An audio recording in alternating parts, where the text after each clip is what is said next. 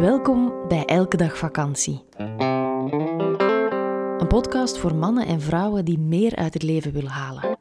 Want het leven is te kort om af te tellen naar het weekend of naar je volgende vakantie. Wij zijn Eva en Stijn. Levensgenieters, zoekers, doeners. Ik ben Stijn. Hi. Bewustzijnscoach, hey. Verhuurder van Marcel, onze Elke Dag Vakantie kamperbus en ordebrenger in Eva's chaos. Zo? Noem hem gerust hyperefficiënt. Hallo, ik ben Eva. Schrijver van 4 bestsellers, succescoach, spreker, inspirator en een enthousiaste ideeënfontein. En Olaf, die is er ook bij. Kom eens proberen. Dat is onze hond. In deze podcastreeks praten we over het leven en zijn boeiende kronkels en dolle dieptes. Over versnellen en vertragen en naar de essentie gaan. Laat je triggeren, inspireren en laat ons vooral weten wat je ervan vindt. Meer over ons vind je op Instagram via @elkedagvakantie.be of op onze website www.elkedagvakantie.be. In deze aflevering astrologie. Dag iedereen. Hallo allemaal. Welkom.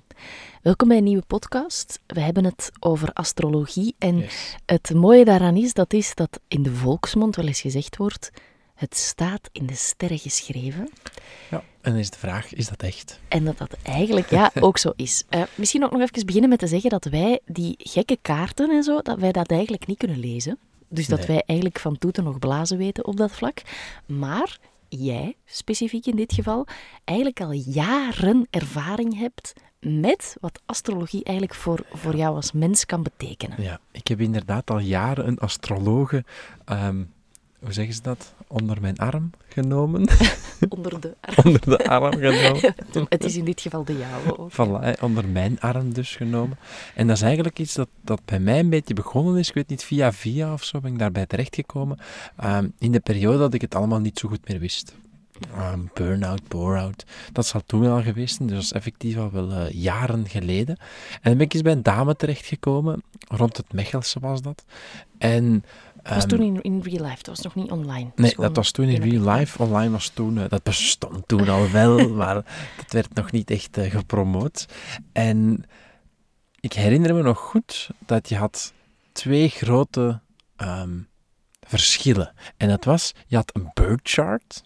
Ja, dat was een geboortekaart. Geboortekaart, hè, en dan moest ze weten van oké, waar ben je geboren, wanneer ben je geboren. Het uur is superbelangrijk. Ja. Voilà.